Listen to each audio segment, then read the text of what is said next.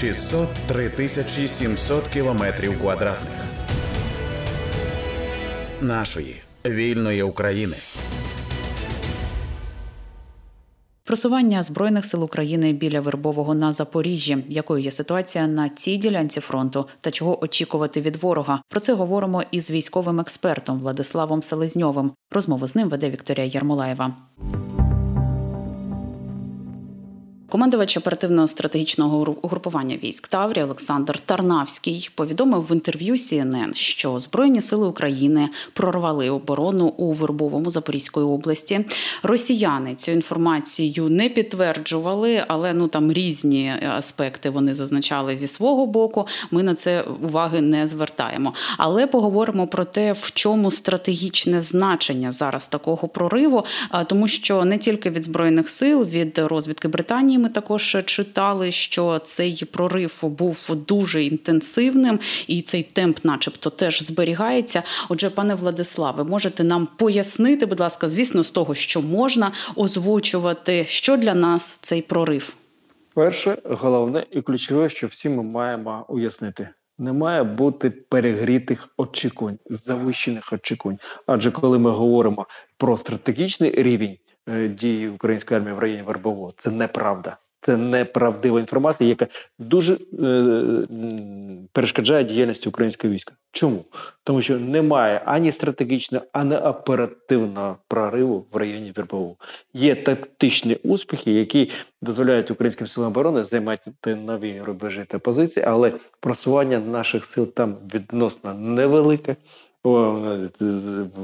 відвоювані території за обсягами незначні, і кожен метр звільнення української землі дається нам з величезними е, втратами. Так. Бо бої там насправді йдуть дуже важкі. Ворог зосередив там підрозділ ще не менше чотирьох повітряних десантних дивізій, серед них 76-та, так звана Псковська повітряна десантна дивізія. Там говорити, що ситуація в районі Вірбового докорінно змінить ситуацію на полі бою не варто. Не варто, бо насправді ситуація там є надзвичайно складною.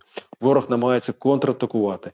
Просування українського війська там відбувається в в, в умовах, коли ворог продовжує створити додаткові інженерно фортифікаційні е, перепони для просування українського війська. Він продовжує створити додаткові захисні споруди, встановлюють мінні загородження та мінні пастки. Тому ще раз я підкреслюю.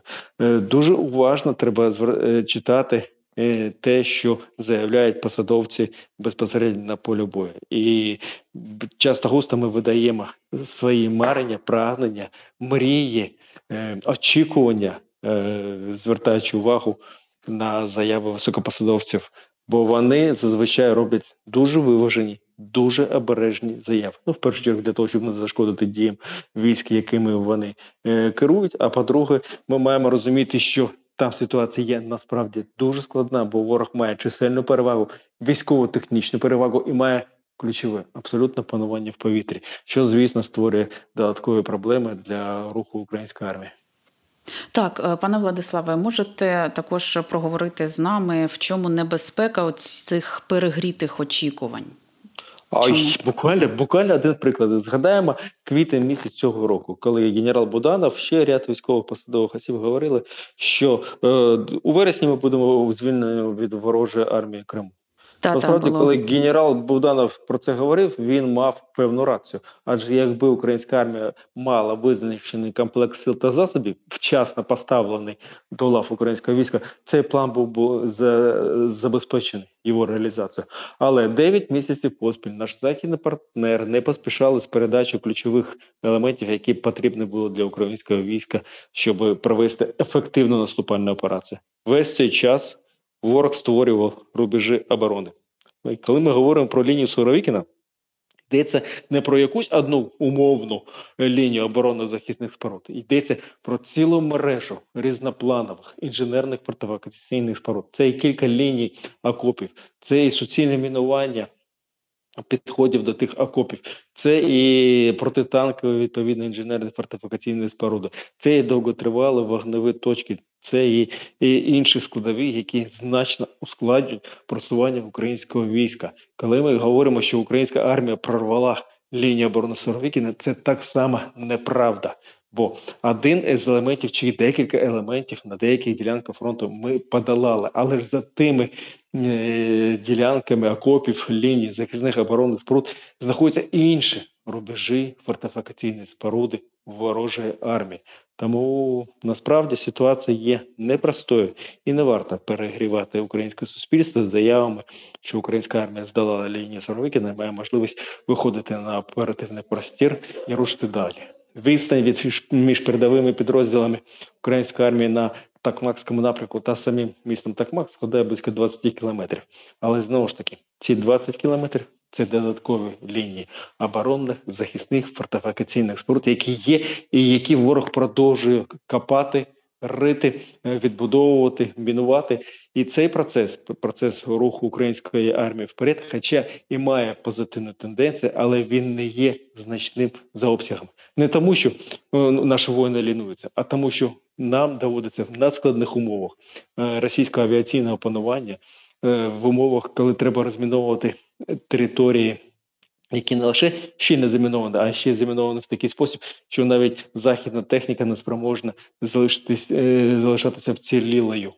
Бо ворог створює міни паски, він накладає одну на іншу міни до трьох складає докупи е, ті протитанкові міни для того, щоб жодна техніка не могла витримати такої руйнівної потужності вибуху. Ситуація не є простою, але знову ж таки, навіть в такій непростій ситуації українська армія, всупереч логіки військової науки, примудряється рушити вперед, визволяти наші території, е, визволяти від України від е, тієї російської е, не- не- нечисті українську землю.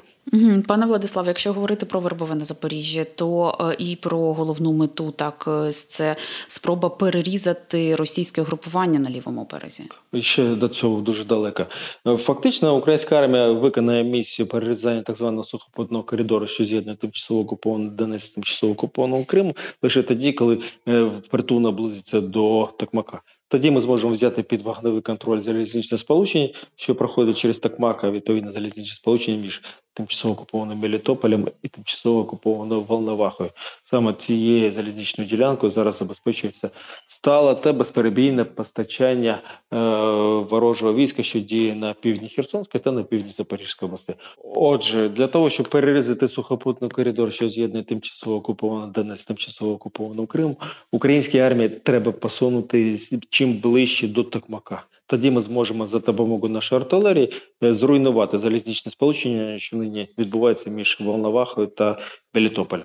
Ситуація є непростою, хоча чимало військових експертів вважають, що це по силах української армії. Взагалі, мені здається, просування українського війська і успіхи наші на полі бою на південному фасі російсько-українського фронту напряму залежать від ресурсів.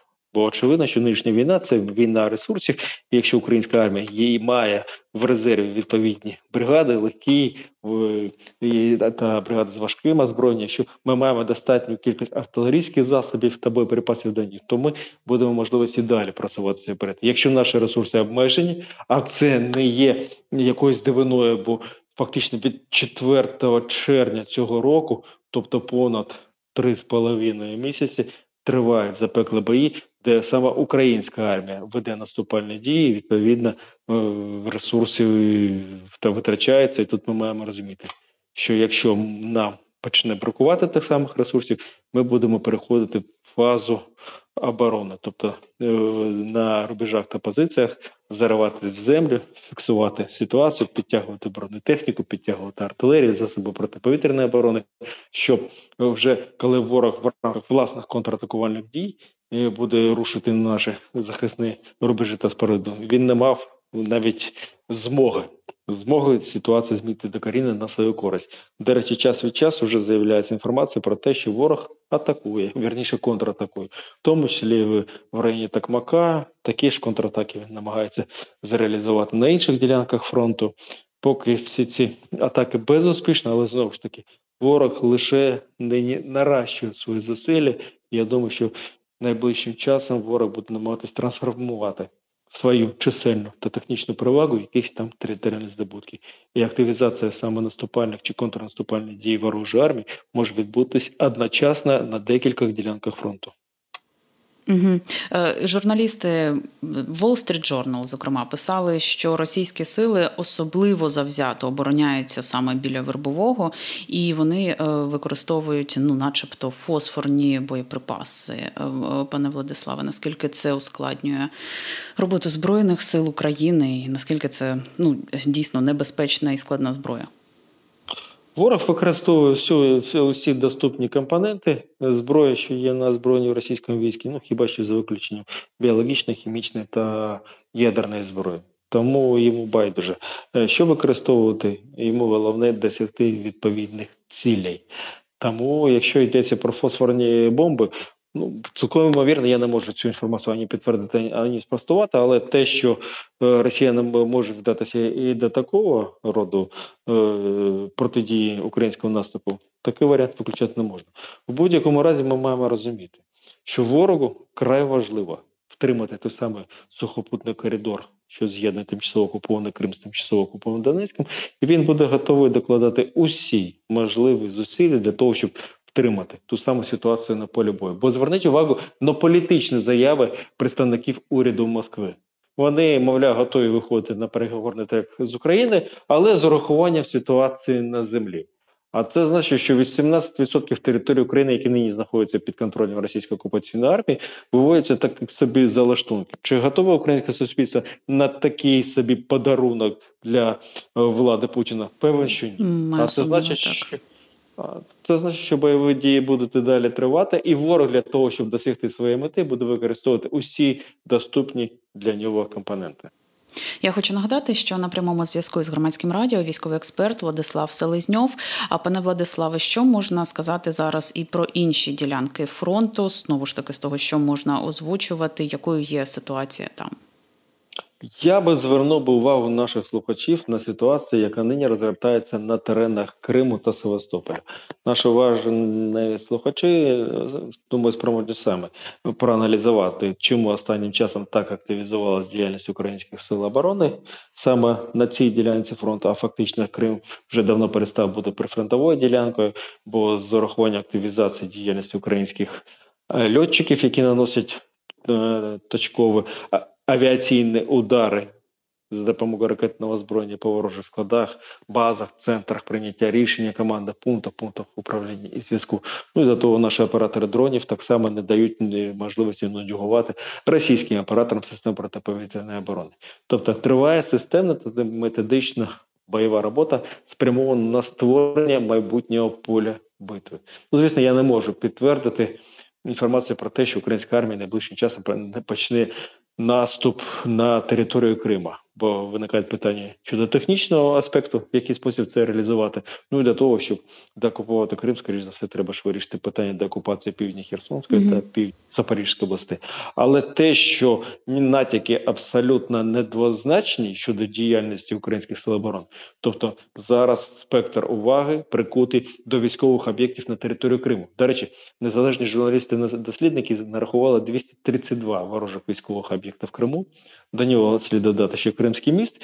І в принципі, якщо всі ці об'єкти будуть зруйновані, е, ворог е, ну, фактично не залишиться ресурсу для проведення ефективної оборонної операції. Тільки на українська армія перейде до реалізації цієї фази е, операції з визволення всієї території України. От те, що в Криму відбувається, доволі цікаво, звісно, і хочеться, щоб частіше ми отримували такі новини останніми днями. Е, як росіяни реагують, як вони можуть відреагувати, і тут до чого нам варто було б бути готовими, пане Владиславе? Ну, по-перше, ми маємо розуміти, що е, ракетна та дронова атака, що сталася цієї ночі е, по Одесі, це фактично така себе вендетта російського чорноморського флоту. За... В ніч на 25 вересня. Це для кажу для тих слухачів, хто в повторі буде слухати цю розмову. Так. Так, фактично, та той готель, який був розміщений в самісінькому центрі Одеси, точно не був військовою спорудою, його точно не використовували українські сили оборони, але його було зруйновано. Так само, як і було зруйновано один з зернових терміналів неподалік від, е, від того готелю. Що відбувається? Ворогу важливо, ну бодай якісь успіхи на полі бою. На полі бою успіхів він не має, то тому він починає гатити по тих об'єктах, які самі себе не спроможні захистити. І звісно, що медійний ефект, мовляв, росіяни дивиться, от ми відповіли українцям, нанесли удар по об'єкту, де були зосереджені і усі натівські найманці, і представники різних країн НАТО, звідки здійснювалось управління силами оборони на півдні нашої країни. Ну, звісно, що все це маячня, але тим не менш, російська пропаганда це створює, а російське суспільство все це поїдає залюбки, бо прагне так само перемог, бо так само перегріти на кшалт очікувань чудових новин з лінії фронту. Їх немає, тому починає їх видумувати та сама російська пропаганда. Але ще один важливий момент, на який би я хотів би звернути увагу наших слухачів, це ситуація на Куп'янсько-Ліманському напрямку. Бо саме там зараз зосереджується підрозділ 25-ї армії Збройних сил Російської Федерації, яка нещодавно створена, і навіть в такому напівствореному стані її підрозділ активно переміщився на цю ділянку фронту. Ба більше на деяких ділянках Куп'янсько-Ліманського напрямку ворог вже починає розміновувати території, створюючи проходи у власних мінних полях. Розміновують перед початком власного контрнаступу, бо очевидно, що коли здійснюють проходи в мінних полях, це для того, щоб вже свою техніку висувати вперед для проведення штурмових дій. Ба більше вони дедалі частіше підтягують і штурмові загони, і бронетехніку саме до тих самих е, проходів у мінних полях. Е, інсайдерська інформація е, стверджує, що найближчим часом, а це наприкінці вересня ворог буде намагатися реалізувати свою чисельну перевагу і атакувати е, наші території саме на Купінсько-Ліманському напрямку. Цілком ймовірно, що ці дії будуть синхронізовані з зі спробами ворога контратакувати наші сили та засоби на інших ділянках фронту для того, щоб ну певною мірою поставити українську армію на розтяжку.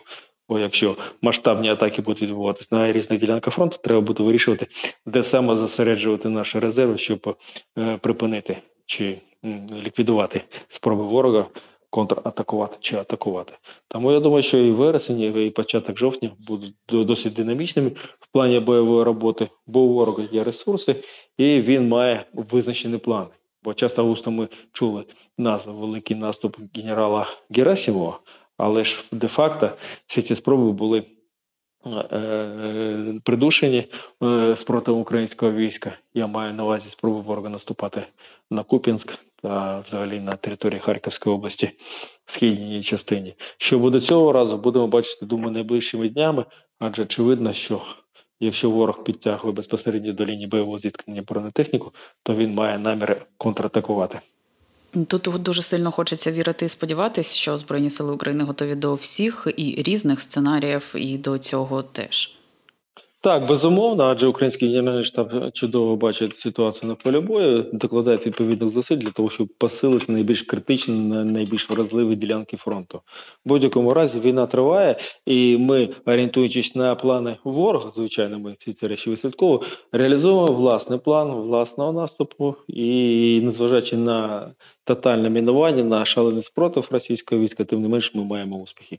Так, ці успіхи щодо територіальних здобутків не є такими вражаючими, бо насправді дуже важко просуватись крізь території, які щільно заміновані. Але тим не менш щодо руйнації ворожої артилерії, ворожої бронетехніки, знищення ворожого особового складу, цифри насправді є вражаючими. До речі, минулий тиждень став рекордним щодо знищення ворожої артилерійської техніки. А це значить, що наші гармаші прицільно, методично та наполегливо працюють над тим, щоб позбавити ворога його ключової переваги переваги в, е, в артилерійській компоненті. Бо з авіацією нам поки що трудно боротися, але ж е, нищення ворожої артилерії призводить до того, що ворогу вже на деякі ділянки починає бракувати засобів артилерійського ураження, тому він мушений змушений е, міксувати далі частіше використовувати дрони камікадзе, використовувати авіацію для того, щоб продовжувати чинити тиск на українські сили оборони.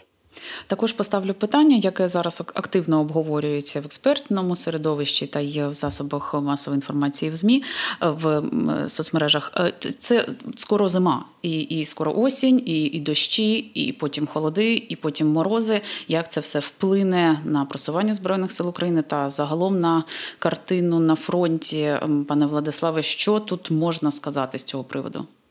А генерал Тарнацький стверджує, що е, так само, як і генерал Бунанов, стверджує, що інтенсивність бойових дій не вщухатиме.